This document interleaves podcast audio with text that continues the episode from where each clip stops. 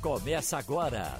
Opinião com qualidade e com gente que entende do assunto. Com Geraldo Freire, Romualdo de Souza, Wagner Gomes e jornalistas do Jornal do Comércio, deixando você bem informado. Passando a Limpo. O Passando a Limpo chegando. Tem Wagner Gomes, Romualdo de Souza e Igor Maciel. E, Igor, ainda não estando mesmo no totalmente normal, a gente aí com susto, máscara aqui, máscara ali, uma vez tira para tomar fôlego. Você já dirige sem a máscara? Não?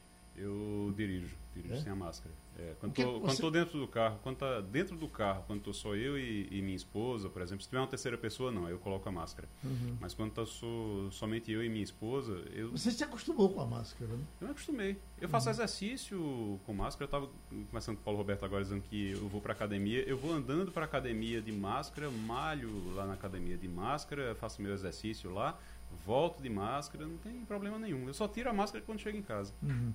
Ou então aqui que a gente está é, protegido, né? Bem protegido. É, é, é, como é bom a gente sentir essa coisa assim, como que você fosse saindo de uma prisão, né? Do, ah, é. Né? Mas eu, eu, digo isso, eu estou acostumado, mas a sensação, quando você chega em casa, que tira a máscara, parece que você, ah, você se libertou ali. Da... Vamos tomar água, né? É. Escute, nós eh, acompanhamos pela madrugada os acontecimentos de Petrolina. Chuva, né? Ah, muita chuva, a previsão existia. Vamos para Petrolina com Tiago Santos. A previsão era que realmente a chuva caísse na noite de ontem em Petrolina, mas o que os petrolinenses não esperavam era que ela viesse com muita intensidade e acompanhada de muitos raios, trovões e relâmpagos. E o que se viu na noite de ontem foi uma cidade completamente alagada. Em diversos pontos foram registradas quedas de árvores e postes. No centro da cidade, o teto de um posto de gasolina desabou em cima de uma ambulância. Até o momento, não há informações se houve feridos. Parte da cidade também ficou sem energia por alguns minutos. Na manhã de hoje, a rua principal da Praça do Bambuzinho, no centro da cidade, equipes da prefeitura estiveram no local. O trânsito foi interrompido porque a queda da árvore atingiu a fiação de alguns postes. As equipes aguardam a chegada das equipes da CELP para que faça o desligamento de energia. Na Rua Pacífico da Luz, também no centro da cidade, o trânsito ficou interrompido, também devido à queda de árvores e postes. De acordo com o monitoramento pluviométrico da Agência Pernambucana de Águas e Clima, a APAC, a cidade é onde mais choveu no estado nas últimas 24 horas. A previsão das autoridades locais era que a cidade registrasse até o próximo domingo 50 milímetros de chuva. Mas somente ontem, segundo a APAC, em um dos pontos da cidade, nas imediações do SAMU, no bairro Coab Massangano, o acumulado das últimas horas registra 40,20 milímetros de chuva. Já na região do bairro Gersino Coelho, no centro da cidade, o índice foi de 42,8 milímetros de chuva. A população pode entrar em contato com a Defesa Civil através do serviço emergencial 153, que funciona 24 horas, caso sejam detectados possíveis riscos. A Prefeitura também destacou que vem intensificando as ações dos serviços da Operação Tapa Buraco, dobrando a quantidade de equipes em campo. O intuito é melhorar a mobilidade urbana em ruas e avenidas danificadas que necessitam de recuperação do pavimento, que pode ser de calçamento ou asfalto, já que neste período chuvoso é mais propício o acúmulo de água em buracos ou crateras que se abrem nas ruas. A previsão é de chuvas até este final de semana. Tiago Santos para a Rádio Jornal, Rádio Notícia. Não tem como a gente não se lembrar de Anchieta Santos, quando dava as informações de chuva no interior, e lembrar, quem chama a atenção disso é sempre Castilho. Com que alegria as pessoas falam de chuva em qualquer situação que ela venha. Hoje nós abrimos a primeira página com a população eh, falando dos problemas de Petrolina, e um dizia, olha, o posto caiu, o posto de gasolina, a gente veio botar, a chuva derrubou. Dizia, olha, deu um raio aqui e arrancou não sei quantas telhas. É uma coisa tá, ruim, mas eles falam com uma felicidade, né? Parece que é uma festa. É verdade. É, como, como que a, a, morte pela, pela chuva não doesse, né? É, Agora, a previsão para hoje é preocupante, principalmente para a Bahia, Geraldo. É muita chuva prevista é, para hoje é, na Bahia, em praticamente todo, todo o estado da Bahia. E observe e é que grande. o estado da Bahia não é pequeno. Uhum. Né? Então, principalmente Salvador, é um corredor que vem do norte até aqui, o litoral do Nordeste, no caso, descendo é, do norte em direção à Bahia. Por isso que pega ali Petrolina, mas passa também pelo Piauí, parte do Ceará, Maranhão. Então é um corredor de chuva do norte até o litoral do Nordeste, mais precisamente o litoral baiano.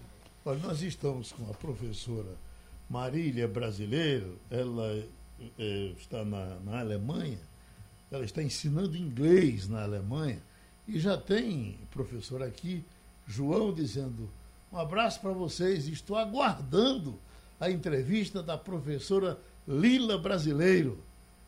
Professora? Olá, bom dia. A senhora é do Recife, é? Eu sou recifense, nascida e criada. Beleza. A senhora está há quanto tempo na Alemanha? Eu já estou aqui, vai fazer dois anos. Um, eu cheguei um pouquinho antes do início da, da pandemia, né? Eu cheguei em setembro de 2019. Uhum. Em que cidade, professora? Olha, eu, tô, eu moro numa vila bem isolada, mas eu estou na região de Munique. Eu estou coisa de uma hora e meia de Munique, aqui na região da Bavária. Uhum. É, é, é, já circulou pela Alemanha toda? Olha, já, eu já dei umas boas andadas aqui nessas cidades principais, Berlim, Düsseldorf, Frankfurt, essas cidades mais famosas eu já conheço, e também umas menores aqui, que só mais pessoas que moram aqui, locais, conhecem mais. Ô, professora, você está na mais bonita delas, concorda?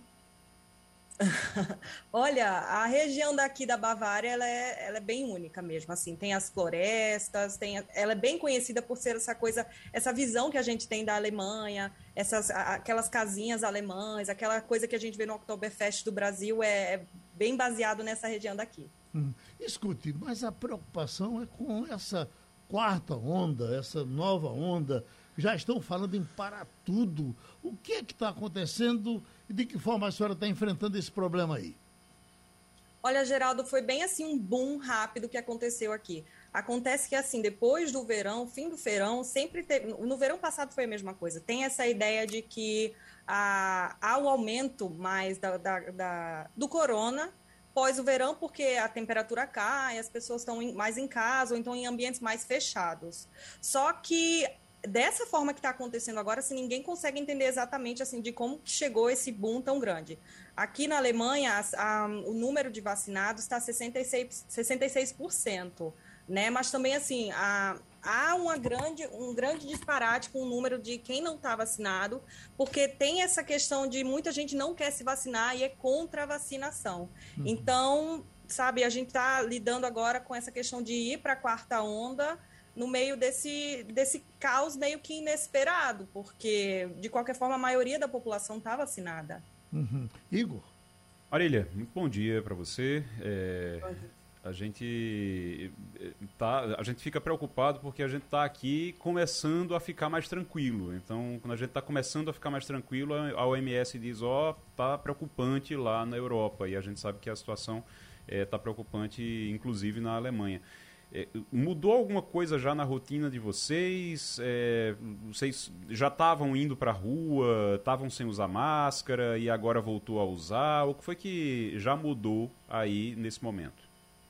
Olha, aqui na Alemanha a gente nunca parou de usar máscara em ambientes fechados, tá? Ah, só que a gente podia usar aquela cirúrgica, aquela azulzinha tradicional, o que já tinha, já tinha esse, esse espírito de relaxamento maior. Só que a partir de quarta-feira, essa quarta-feira passada, a gente voltou a ser obrigado a usar a FFP2, né? Então, assim, não tem, por enquanto, a possibilidade de voltar para para sabe esses horários de fechados de não poder sair a partir de tal hora da noite assim ainda não estão falando disso estão querendo assim estão querendo um, não chegar a esse ponto porém assim a, já ficou mais mais mais rígida as regras por aqui um, e enfim espera-se que consiga se controlar mais pelo uso da máscara mesmo e distanciamento social.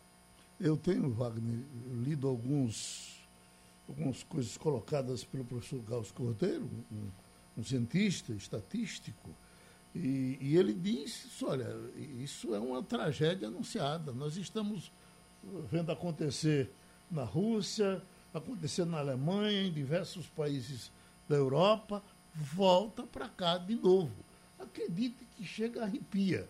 Pois não, Wagner. E essa é a questão, Geraldo. Como o Igor citou agora há pouco, a gente fica acompanhando essas informações da Europa, da Ásia, a China também, né? Sim, a China, China já, também. inclusive, Sim. já orientou os próprios chineses. Guardar até comida. A né? estocar comida, veja só. Uhum. E o Brasil sempre teve uma posição geográfica privilegiada nesse aspecto, porque nós ficamos aqui acompanhando tudo que acontece na Ásia, na Europa, América do Norte, até chegar aqui, informando as pessoas, e as pessoas às vezes não dão conta desse, desse tipo de, de, de, de, notícia que corre pelo mundo, inclusive as autoridades brasileiras. E é isso que eu quero saber da professora Marília Brasileiro, porque aqui, embora, professora, o governo não faça, o governo central não faça uma campanha pró-vacinação, nós temos muitos debates e muita informação circulando na mídia a respeito dos benefícios da vacina. Observe que a Secretaria de Saúde do Estado de Pernambuco divulgou ontem um dado apontando que 94% das pessoas que morreram vítimas de Covid este ano aqui em Pernambuco não estavam vacinadas, o que comprova que a vacinação é eficiente sim. E o, outro dado importante é que nós temos aqui no Brasil ainda 53%, 54% mais ou menos de pessoas com o ciclo completamente é, fechado é, o, o, ciclo já das duas doses de vacina. E a senhora citou um dado aí da Alemanha de 65%. Esse dado da Alemanha é com as duas doses de vacina já? Isso, é, na verdade, as duas doses é 66%, mas com uma dose é acima de 50%, de 50% também. Uhum. É, é, isso é que preocupa, porque nós, nós estamos com 52%, 53%, e as pessoas acham que está tudo ok, já está tudo normal. Os estádios de futebol aqui, no meio da semana, tivemos o jogo do Atlético Mineiro contra o Grêmio com mais de 50 mil pessoas. Ontem eu vi um jogo também em Alagoas, em Maceió, com um estádio com um número muito grande de pessoas. Então, vamos observar mais uma vez o que está acontecendo no resto do mundo, para que a gente tenha cuidado aqui também, Geraldo. O Romualdo de Souza, a professora está aí. Professora, Bom dia para a senhora.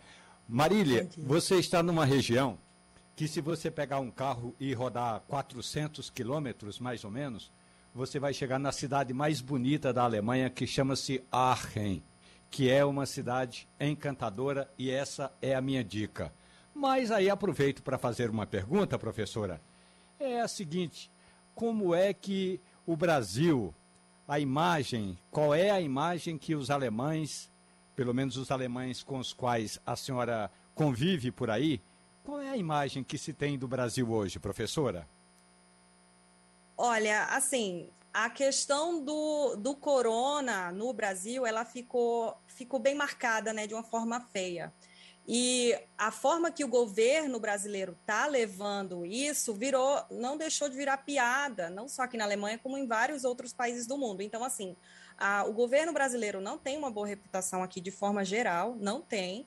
Ah, e, assim, sabe, aqui sabe, assim, tem o conhecimento do número alto do Brasil, de como foi o caos, né, em relação a isso, mas eles não conseguem perceber, claro que não, por não ter conhecimento, né, a fundo da nossa cultura e da nossa vida, de, assim, o caos que está no Brasil, assim, o caos que, que se liberou do Brasil desde o início dessa pandemia, assim, da forma de como não foi conduzida corretamente desde o início, o fato da, sabe, de, do uso da, vacina, da, da máscara, a, a questão de como o governo está levando e o caos que a gente está agora, sabe, nessa questão das, das pessoas tendo dificuldade de se alimentar, da pobreza que a gente chegou. Então, assim, é, esses detalhes não se entram.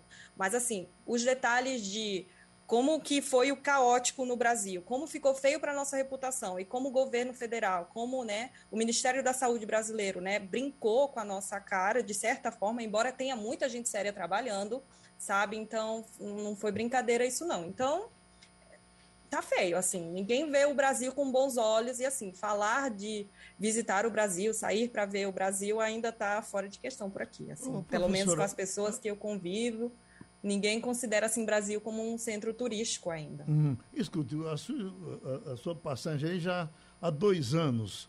E o tempo vai passando, a saudade aumenta ou eu estou vendo assim, a senhora é uma, uma, uma, moça jovem, ou jovem não sente saudade? Não, jovem sente bastante saudade, eu sinto bastante saudade. Ah, na verdade, eu, eu tinha ido para o Brasil, eu fui para o Brasil em 2020 ah, no, em fevereiro, ou seja, ainda tinha, a gente ainda teve o carnaval do Recife, foi o último carnaval do Recife, né? Ah, então eu cheguei no Brasil quando ainda estava assim, saindo da China a questão da pandemia, né, se espalhando pelo mundo. Então no Brasil ainda estava aquela coisa assim, aquela, aquele badauê, assim, não estavam levando a sério. Só que aí veio março, aí fechou tudo, e isso eu estava de, de, visita no Brasil, tinha ido para o Brasil passar 20, 20 dias, né? Eu fui com uma mala de mão, acabei ficando cinco meses, porque foi esse caos, eu não sabia como eu iria voltar como é que eu ia conseguir resolver isso. Ninguém sabia de nada em nenhum lugar direito, tá, tava tudo muito novo, muito recente. E aí eu acabei ficando esse tempo, assim, os primeiros meses da corona no Brasil com minha família. Uhum. Bom, professora, a gente fique sabendo que essa conversa está só começando, viu? Sua vida a partir de hoje virou um inferno. De vez em quando a gente vai telefonar, tá certo? Tamo junto, vamos nessa.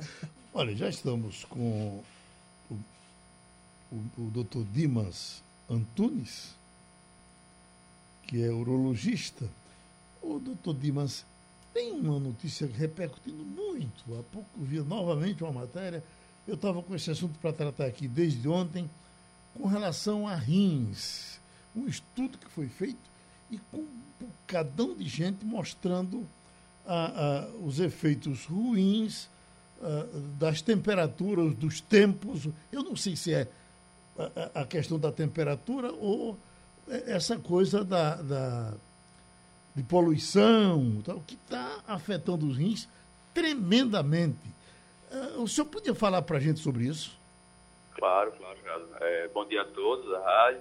Uhum. É um prazer estar aqui conversando com vocês.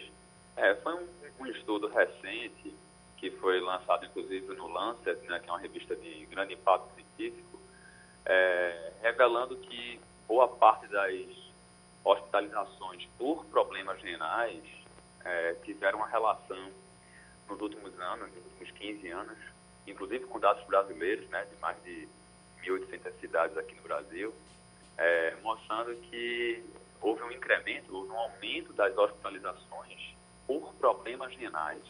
Uhum. E que o, esse grande artigo, né, que analisou mais de é, 2 milhões de hospitalizações no mundo inteiro, é, atribuiu a um aumento da temperatura global né, nos últimos 15 anos. Né, avaliou cerca de 1.800 cidades aqui no Brasil e, e, e o que se mostrou, né, apesar desse tipo de estudo poder trazer um tipo de associação, é, levanta uma hipótese mais do que a prova, é, de que o aumento da temperatura global esteve associado ao aumento de doenças e, e principalmente hospitalizações por problemas renais. Uhum. Para a gente que trata é, esse tipo de problema, né, são cirurgião do aparelho urinário, neurologista é um cirurgião do aparelho urinário, a gente é, é, observou, vem observando inclusive, um incremento na formação dos cálculos urinários, das pedras nos rins. Inclusive, Sim. esse ano, não sei se você tem notado, mas a temperatura, o verão chegou mais cedo para todo mundo. E o que a uhum. gente tem observado, para a gente que opera muito, a gente que trata muito desse tipo de paciente, é, que essas urgências né, desses cálculos renais têm surgido mais cedo. Geralmente a gente começa a ver um incremento, um aumento desses problemas em dezembro, janeiro, né, o, é o pico do verão, né, o auge do verão, e a gente tem operado até mais cedo esse paciente. Né? Nas últimas semanas, inclusive, eu tenho tido que ir mais vezes à urgência para ver pacientes por causa de pedras nos rins. Uhum. Apesar de isso não ser o único problema causado pelo excesso de calor, né? pelo, pelo aumento da temperatura mundial. Né? É, doenças renais crônicas, é, insuficiência renal, um, um mau trabalho do rim também está associado ao calor por diversas razões, quer seja por aumento de exposições às infecções, desidratação da população, né? Você, quando você transpira, quando você perde água, né? As chamadas perdas insensíveis de água, você tem uma desidratação, isso, isso sobrecarrega o trabalho dos rins, que são grandes filtros do nosso corpo, né? Ele filtra o sangue. Então, uhum. é, é, isso que esse grande estudo vem mostrando e teve um impacto importante aí de repercussão recente. Ô, professor, se a gente fatiar uh, o Brasil, por exemplo, uh, nós estamos numa região aqui naturalmente mais quente do que, vamos dizer, Porto Alegre. A tendência seria que aqui os rins sofressem mais do que os de Porto Alegre? É, para doenças específicas, é, é, é, essa, essa, essa lógica é verdadeira, principalmente para o que eu falei, para os cálculos renais. Né? Uhum. Os rins, eles são foco, assim como qualquer órgão do corpo, ele pode ser foco de doenças diferentes. É Sim. muito bem, essa sua, essa sua ideia de fatiar de acordo com o problema, é, é, é o raciocínio é esse mesmo. Para cálculo renal, isso que você falou é verdadeiro. Né? Então, é, locais mais quentes, você tem mais pessoas formando pedras nos rins. Né? Só que própria, essa própria doença, né, nefrolitíase, né, cálculo renal, ela também é multifatorial. Ela está relacionada não só à, à, à, baixa ingesta de água, uma desidratação relativa do corpo, como ela está relacionada também à alimentação inadequada. Então, uma dieta rica em sódio demais, né, muita gordura, muito excesso de proteína, principalmente de carne vermelha, né, muito refrigerante. Então, em, em, em algumas, algumas situações pode ser que é, isso é, uma coisa compense a outra. Mas o rim também pode ser foco de outras doenças, como insuficiência renal crônica por diabetes, por hipertensão, por abuso de anti-inflamatórios. Né? Então, as pessoas que usam muito anti-inflamatórios podem machucar os rins. Né? Então, é, de uma forma ou de outra, isso pode se compensar em relação às regiões do Brasil no tocante à, à temperatura. Mas, em relação ao aumento da temperatura, com certeza, cálculo renal é mais comum nos, locais mais quentes. Professor, a, a, nossa bancada aqui está atiçada para lhe perguntar alguma coisa. De, deixa eu chamar Romualdo de Souza, que está com o rim doendo em, em, Brasília, e depois os outros conversam com o senhor também. Oi, Romualdo. Professor, é, é verdade. Eu tenho sempre crises renais. Aliás, é, um mês atrás, eu fui levado às pressas a um hospital e, segundo me disse o médico, é, o problema é porque eu tomo pouca água. Olha, eu vou lhe falar uma, uma coisa. Eu carrego uma Alô? lata d'água na cabeça e bebo água até dizer chega. Então, não, não é esse o problema. A questão, pelo menos aqui no Centro-Oeste, professor, aqui no Centro-Oeste, um estudo da Universidade de Brasília aponta que nos períodos de julho a setembro, quando a umidade relativa do ar vai praticamente à casa de 10%, aí a, as crises renais atingem Alô? a população do Distrito Federal, professor. Isso, né? É Brasília é muito seco, né? Então a umidade relativa do ar é mais baixa, então acaba que é, se perde mais, é, tem mais perda insensível de água, né? Então, é, como você falou, ó, tem paciente, tem gente que carrega uma lata de água na cabeça e, e tem uma ingesta alta de, de, água, etc. No frigir dos ovos, né, no final do dia, o que interessa para o seu rim em relação à formação dos cálculos renais é se a densidade da urina está baixa, ou seja, se essa urina está bem, bem, bem rala, vamos dizer assim. Então, é, se o paciente, é, é e é o que eu falo para os pacientes, é o seguinte, o que interessa para você no final do dia é se você está urinando um volume adequado, né? Quanto maior essa, quanto menos saturada for essa solução da urina, né? A densidade da urina é parecida com a da água, né? A, urina, a densidade da água é de 1, a densidade da urina é 1.015, 1.020, então no, no final do dia o que interessa é o que você urinou, né? A gente quer uma urina muito pouco concentrada nos solutos e rica no solvente, que é a água. Então, é, no geral, né, a, a número mágico aí é que o paciente, para evitar cálculo renal, ele urina 30 ml por quilo de peso. Uma pessoa de 70 quilos, mais ou menos, deveria estar urinando em torno de 2 litros de 100, mais ou menos. É, outra coisa que pode ser vigiada é o aspecto da urina, né? Se o paciente tem uma urina que está muito, muito, clarinha, muito é, um pouco bem transparente, né? se está muito concentrada, muito amarela demais, provavelmente ele vai ter uma diminuição da chance de formar o cálculo. Mas existem pacientes que têm alterações genéticas associadas à formação do cálculo. Né? Então, é, é como eu falei, é uma doença multifatorial, mas essa relação, quer seja com, com a transpiração excessiva, com a baixa umidade relativa do ar, altas temperaturas, tem uma relação muito forte. Inclusive ocupacional, né? Tem pacientes que trabalham com metalurgia, siderurgia, altas exposições ao calor, tem uma chance maior de formação de cálculos renais e de doenças renais também, outras relacionadas a altas temperaturas. Né, pacientes que têm uma exposição muito elevada ao calor é, podem ter o que se chama de mioglobinúria, quer dizer, existem proteínas nos nossos músculos, chamada mioglobina, ela pode passar para os rins e, e, causar uma obstrução, levando a uma, a uma alteração no seu trabalho. Doutor Dimas, e calor é o que não falta aqui na nossa região agora, né? A Opa. temperatura está bem mais alta do que o, o mesmo período de, de anos anteriores, a gente percebe isso literalmente na pele. Agora, as, as dicas básicas você já passou, doutor Dimas. Beber sempre muita água, se hidratar, isso é muito importante. Mas vamos incluir nessas dicas do senhor também, doutor Dimas, aquelas pessoas que já têm problemas renais e também pessoas que têm apenas um rim. Então a gente sabe que existe um contingente grande de pessoas nesse momento que precisam de cuidados, acredito, especiais, não, doutor Dimas? Com certeza, com certeza. Fico alerta para a população geral, né? É, há uma, uma dica boa aí para a gente levar como uma, uma, um axioma médico, é o seguinte, tudo que fizer bem para o seu coração vai fazer bem para o seu rim. Então, é, se o paciente tem diabetes, vai lá, passa com o endocrinologista, passa com o seu clínico, dá uma compensada no diabetes. Se tem hipertensão, conversa com o teu cardiologista, com o teu geriatra, com o teu clínico, com, organiza bem essa pressão. Se você tem uma dieta desregrada, né? Como eu falei, uma ingesta de sódio muito elevada, muitos embutidos, um excesso de proteína, se você abusa de anti-inflamatório, não é à toa que anti-inflamatório deve ser prescrito com receita médica controlada. Né? Então, assim, é, é, não, é, aquela de chegar numa farmácia e pedir um anti-inflamatório e o camarada te dizer, hoje em dia, pelo menos nas grandes farmácias de rede, principalmente nos grandes centros, isso não existe. Você dá receita lá, porque já sabe que isso em excesso pode machucar o né? Então, é, é esse controle é, essa tônica de saúde como um todo vale para o rim também. Né? Então, o rim sofre do mesmo jeito que o coração sofre. Se o paciente tem hipertensão, diabetes, obesidade, sedentarismo, tabagismo, não tenha dúvida que o rim não vai gostar dessa história. E aí você colocou o paciente que tem um rim só.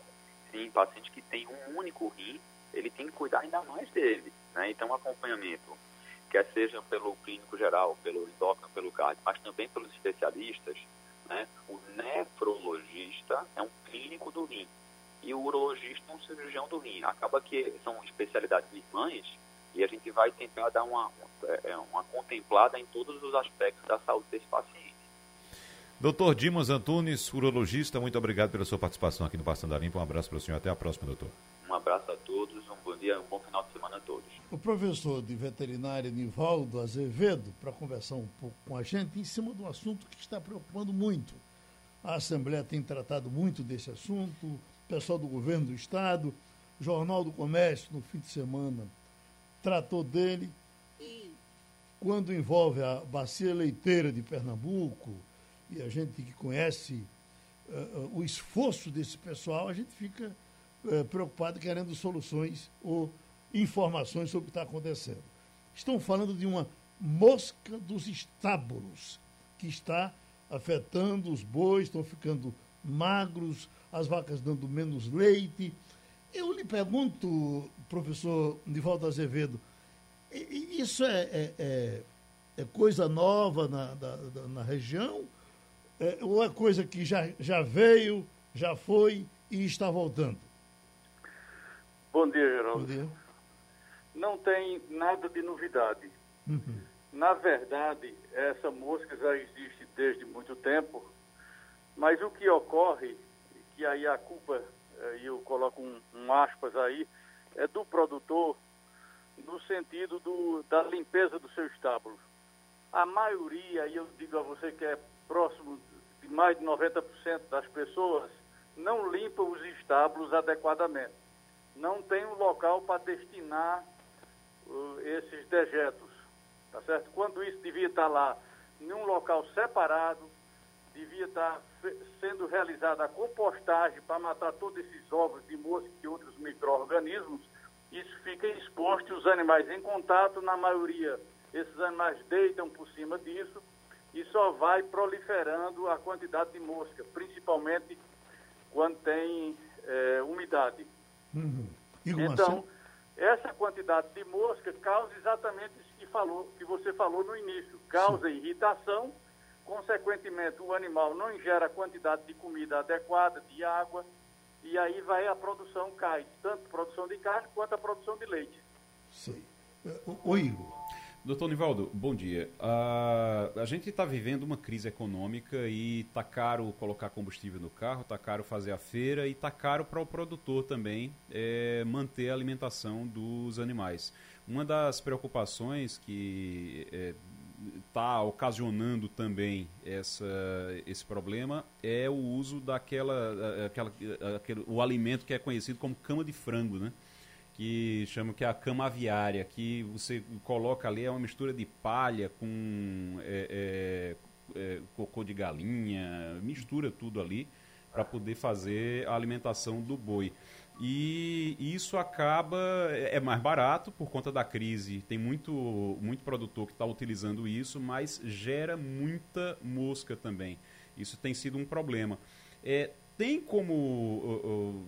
Tem alguma alternativa para isso, para o, o produtor, não?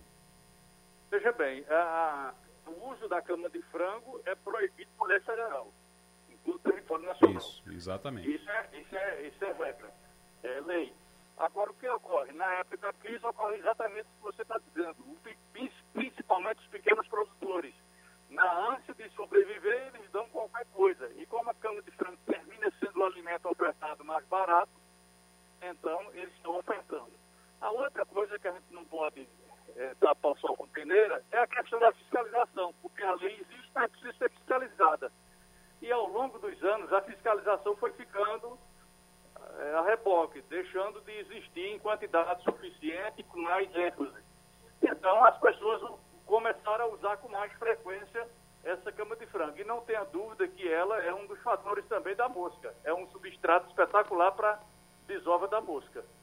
Então não tem outra alternativa a não ser para controle da mosca.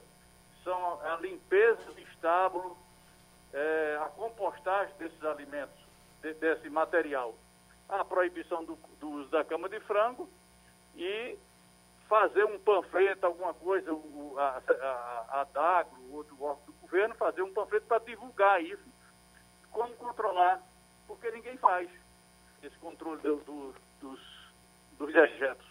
É, o senhor está falando, eu vou, inclusive, hoje passar na casa de um pequeno produtor de leite e me impressiona todas as vezes que vou lá a danação de mosca na casa dele. É coisa que eu digo, puxa vida, e não é temporal, não é sempre. Aí eu lhe pergunto, essa mosca dos estábulos é uma mosca específica ou, ou qualquer mosca que nasce no estábulo é, é, é, mosca do estábulo? Não, elas têm algumas, algumas espécies. Essa do estábulo, o nome científico dela é Stomix calcitras. Aí você tem a mosca, a Hematoba irritis, que é a mosca do chifre. Ela não vai para casa, mas ela irrita bastante os animais. Nesse falatório todo de mosca, pode ser que esteja, inclusive, a mosca do chifre também. Ela causa mais irritação, inclusive, do que a mosca do estábulo, só que é muito fácil, o produtor conhece facilmente distinguir uma da outra, que a mosca do chifre ela sempre olha para baixo, ela sempre pousa no animal olhando para baixo, uhum. diferente da outra mosca. Mas a forma do combate é a mesma, é a limpeza do estábulo, a gente tem que bater nisso. Ou limpa o estábulo, separa esse material. E a outra coisa, Geraldo, não é só a perda de leite, é transmissão de outras doenças por conta da mosca. Uhum. Então a gente tem que fazer um, uma questão educativa para combater isso, produtor use esse material em compostagem, tire do curral, deixe lá separado. Isso tem que ser feito rotineiramente e não é feito. Certo. Agora, e essa mosca bonita, varigeira, é, azulinha, que dá até vontade de casar com ela? É, é, é, é essa mosca faz o mal que a gente pensa que faz? Faz sim, faz uhum. sim. Elas põem é, ovos no, nos animais onde tem ferimento, etc. É a mosca da picheira, né, popularmente sim. conhecida. Então ela causa muito mal aos animais, mas ela não causa essa irritação que está causando a mosca do estábulo e a mosca do chifre.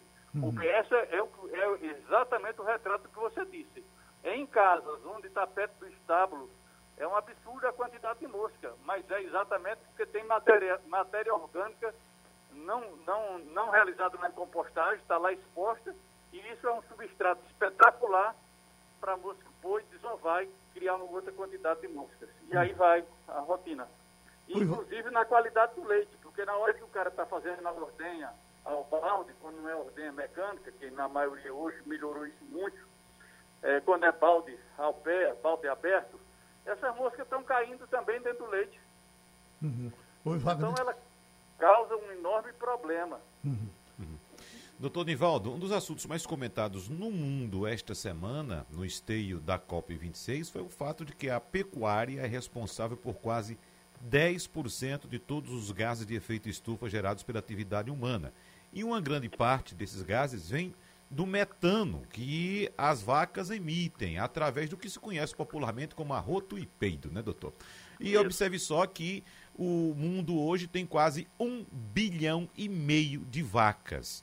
Imagine a quantidade de gás que esses animais emitem durante o ano todo. Eu pergunto ao senhor: existe algum tipo de suplemento alimentar que possa reduzir essas emissões? Porque isso, quando acontece com o ser humano, o ser humano vai lá no médico, ele identifica o problema e passa alguma dieta, algum tipo de medicamento e o problema é resolvido. E com as vacas? Olha, isso é uma, uma questão muito polêmica. Se você quiser fazer um outro programa com uma pessoa especializada, eu lhe arrumo o contato de um cientista nessa área. Uhum. É, mas isso é um falatório. Não existe nada disso. Esses gases do animal não causam dano nenhum ao ambiente. É, a fisiologia do animal, o rume do animal, uma vaca grande, adulta, uma vaca que dê 20 quilos de leite, o rume dela tem uma capacidade de mais ou menos 200 quilos. Né? De matéria orgânica que está lá dentro, de capim, de, de farelo, de tal. Aquilo é uma câmara fermentativa, já é da fisiologia do animal. Ele. Eita. No boi, na gente é doença. No uhum. boi é fisiológico. Tá certo? Então, jamais a gente pode pensar nisso, que o boi não vai rotar. Não existe isso, não deve existir, porque aquilo é da fisiologia. Senão ele não fermenta e não produz a digestão é, do carboidrato, da fibra. Bom, professor Nivaldo Azevedo, a gente certamente vai conversar outras vezes. Muito obrigado pelo, pelas suas lições. Aqui ao Passando a Limpo, o professor de veterinária Nivaldo Azevedo, para conversar um pouco com a gente em cima de um assunto que está preocupando muito. A Assembleia tem tratado muito desse assunto, o pessoal do governo do Estado, o Jornal do Comércio, no fim de semana, tratou dele. E quando envolve a bacia leiteira de Pernambuco, e a gente que conhece uh, o esforço desse pessoal, a gente fica uh, preocupado querendo soluções ou informações sobre o que está acontecendo. Estão falando de uma mosca dos estábulos que está afetando os bois, estão ficando magros, as vacas dando menos leite. Eu lhe pergunto, professor Nivaldo Azevedo, isso é, é, é, é coisa nova na, da, na região é, é coisa que já, já veio, já foi e está voltando? Bom dia, Geraldo. Bom dia. Não tem nada de novidade. Uhum. Na verdade, essa mosca já existe desde muito tempo, mas o que ocorre, que aí a culpa, e eu coloco um, um aspas aí, é do produtor no sentido do, da limpeza do seu estábulo. A maioria, e eu digo a você que é próximo mais de 90% das pessoas não limpam os estábulos adequadamente. Não tem um local para destinar uh, esses dejetos, tá certo? Quando isso devia estar lá em um local separado, devia estar sendo realizada a compostagem para matar todos esses ovos de mosca e outros micro-organismos, isso fica exposto os animais em contato, na maioria, esses animais deitam por cima disso e só vai proliferando a quantidade de mosca, principalmente quando tem é, umidade. Uhum. Então, essa quantidade de mosca causa exatamente isso que, falou, que você falou no início, causa Sim. irritação, consequentemente o animal não ingere a quantidade de comida adequada, de água, e aí vai a produção cai, tanto produção de carne quanto a produção de leite. Sim. O, o Igor, Doutor Nivaldo, bom dia. Uh, a gente está vivendo uma crise econômica e está caro colocar combustível no carro, está caro fazer a feira e está caro para o produtor também é, manter a alimentação dos animais. Uma das preocupações que é, está ocasionando também essa, esse problema é o uso daquela aquela, aquele, o alimento que é conhecido como cama de frango, né? Que chama que é a cama aviária, que você coloca ali é uma mistura de palha com é, é, é, cocô de galinha, mistura tudo ali para poder fazer a alimentação do boi. E isso acaba é, é mais barato por conta da crise. Tem muito muito produtor que está utilizando isso, mas gera muita mosca também. Isso tem sido um problema. É, tem como tem alguma alternativa para isso para o, o produtor não? Veja bem, a, o uso da cama de frango é proibido por lei federal no território nacional. Isso, exatamente. Isso é, isso é, isso é regra, é lei. Agora, o que ocorre? Na época da crise, ocorre exatamente o que você está dizendo, principalmente os pequenos produtores. Na ânsia de sobreviver, eles dão qualquer coisa. E como a cama de frango termina sendo o alimento ofertado mais barato, então eles estão ofertando. A outra coisa que a gente não pode é, tapar só com peneira é a questão da fiscalização, porque a lei existe, mas precisa ser fiscalizada. E ao longo dos anos, a fiscalização foi ficando é, a reboque, deixando de existir em quantidade suficiente com mais ênfase. Então, as pessoas começaram a usar com mais frequência essa cama de frango. E não tenha dúvida que ela é um dos fatores também da mosca. É um substrato espetacular para desova da mosca. Então, não tem outra alternativa a não ser para controle da mosca. São a limpeza do estábulo, é, a compostagem desses alimentos, de, desse material, a proibição do, do, uso da cama de frango e fazer um panfleto, alguma coisa, o, a, a, a DAGRO, outro órgão do governo, fazer um panfleto para divulgar isso, como controlar, porque ninguém faz esse controle do, do, dos, dos dejetos. É, o senhor está falando, eu vou, inclusive, hoje passar na casa de um pequeno produtor de leite e me impressiona todas as vezes que vou lá a danação de mosca na casa dele. É coisa que eu digo, puxa vida, e não é temporal, não é sempre. Aí eu lhe pergunto, essa mosca dos estábulos é uma mosca específica ou, ou qualquer mosca que nasce no estábulo é, é, é, mosca do estábulo? Não, elas têm algumas, algumas espécies. Essa do estábulo, o nome científico dela é Stomix calcitras. Aí você tem a mosca a hematoba irritis, que é a mosca do chifre, ela não vai para casa, mas ela irrita bastante os animais. Nesse falatório todo de mosca, pode ser que esteja, inclusive, a mosca do chifre também. Ela causa mais irritação, inclusive, do que a mosca do estábulo, só que é muito fácil, o produtor conhece facilmente distinguir uma da outra, que a mosca do chifre, ela sempre olha para baixo, ela sempre pousa no animal olhando para baixo, uhum. diferente da outra mosca. Mas a forma do combate é a mesma. É a limpeza do estábulo. A gente tem que bater nisso. Ou limpa o estábulo, separa esse material. E a outra coisa, Geraldo, não é só a perda de leite, é transmissão de outras doenças por conta da mosca. Uhum. Então a gente tem que fazer um, uma questão educativa para combater isso. E que o produtor use esse material em compostagem, tire do curral, deixe lá separado tem que ser feito rotineiramente e não é feito. Certo. Agora, e essa mosca bonita, varigeira, é, azulinha, que dá até vontade de casar com ela? É, é, é, é, essa mosca faz o mal que a gente pensa que faz? Faz sim, faz uhum. sim. Elas põem é, ovos no, nos animais onde tem ferimento, etc. É a mosca da picheira, né, popularmente sim. conhecida. Então ela causa muito mal aos animais, mas ela não causa essa irritação que está causando a mosca do estábulo e a mosca do chifre.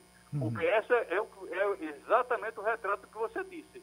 Em casas onde está perto do estábulo, é um absurdo a quantidade de mosca, mas é exatamente porque tem matéria, matéria orgânica não, não, não realizada na compostagem, está lá exposta, e isso é um substrato espetacular para a mosca pôr, desovar e criar uma outra quantidade de moscas. E aí vai a rotina inclusive na qualidade do leite, porque na hora que o cara está fazendo a ordenha ao balde, quando não é ordenha mecânica, que na maioria hoje melhorou isso muito, é, quando é balde ao pé, balde aberto, essas moscas estão caindo também dentro do leite.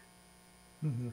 Oi, então ela causa um enorme problema. Uhum. Uhum. Doutor Nivaldo, um dos assuntos mais comentados no mundo esta semana, no esteio da COP26, foi o fato de que a pecuária é responsável por quase 10% de todos os gases de efeito estufa gerados pela atividade humana. E uma grande parte desses gases vem do metano que as vacas emitem, através do que se conhece popularmente como arroto e peido, né, doutor? E Isso. observe só que o mundo hoje tem quase um bilhão e meio de vacas.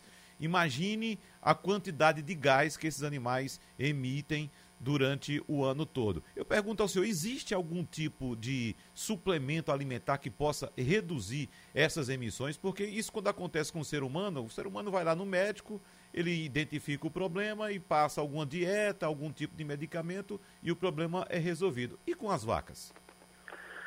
Olha, isso é uma, uma questão muito polêmica se você quiser fazer um outro programa com uma pessoa especializada, eu lhe arrumo o contato de um cientista nessa área. Uhum.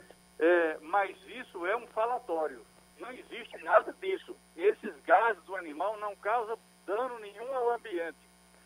É, a fisiologia do animal, o rumo do animal, uma vaca grande, adulta, uma vaca que dê 20 quilos de leite, o rumo dela tem uma capacidade de mais ou menos 200 quilos. Né? de matéria orgânica que está lá dentro, de capim, de, de farelo, do tal. Aquilo é uma câmara fermentativa, já é da fisiologia do animal. Ele. Eita. No boi, na gente é doença. No uhum. boi é fisiológico. Tá certo? Então, jamais a gente pode pensar nisso, que o boi não vai rotar. Não existe isso, não deve existir, porque aquilo é da fisiologia. Senão ele não fermenta e não produz a digestão é, do carboidrato, da fibra. Bom, professor Nivaldo Azevedo, a gente certamente vai conversar outras vezes. Muito obrigado pelo, pelas suas lições aqui ao Passando a Limpo.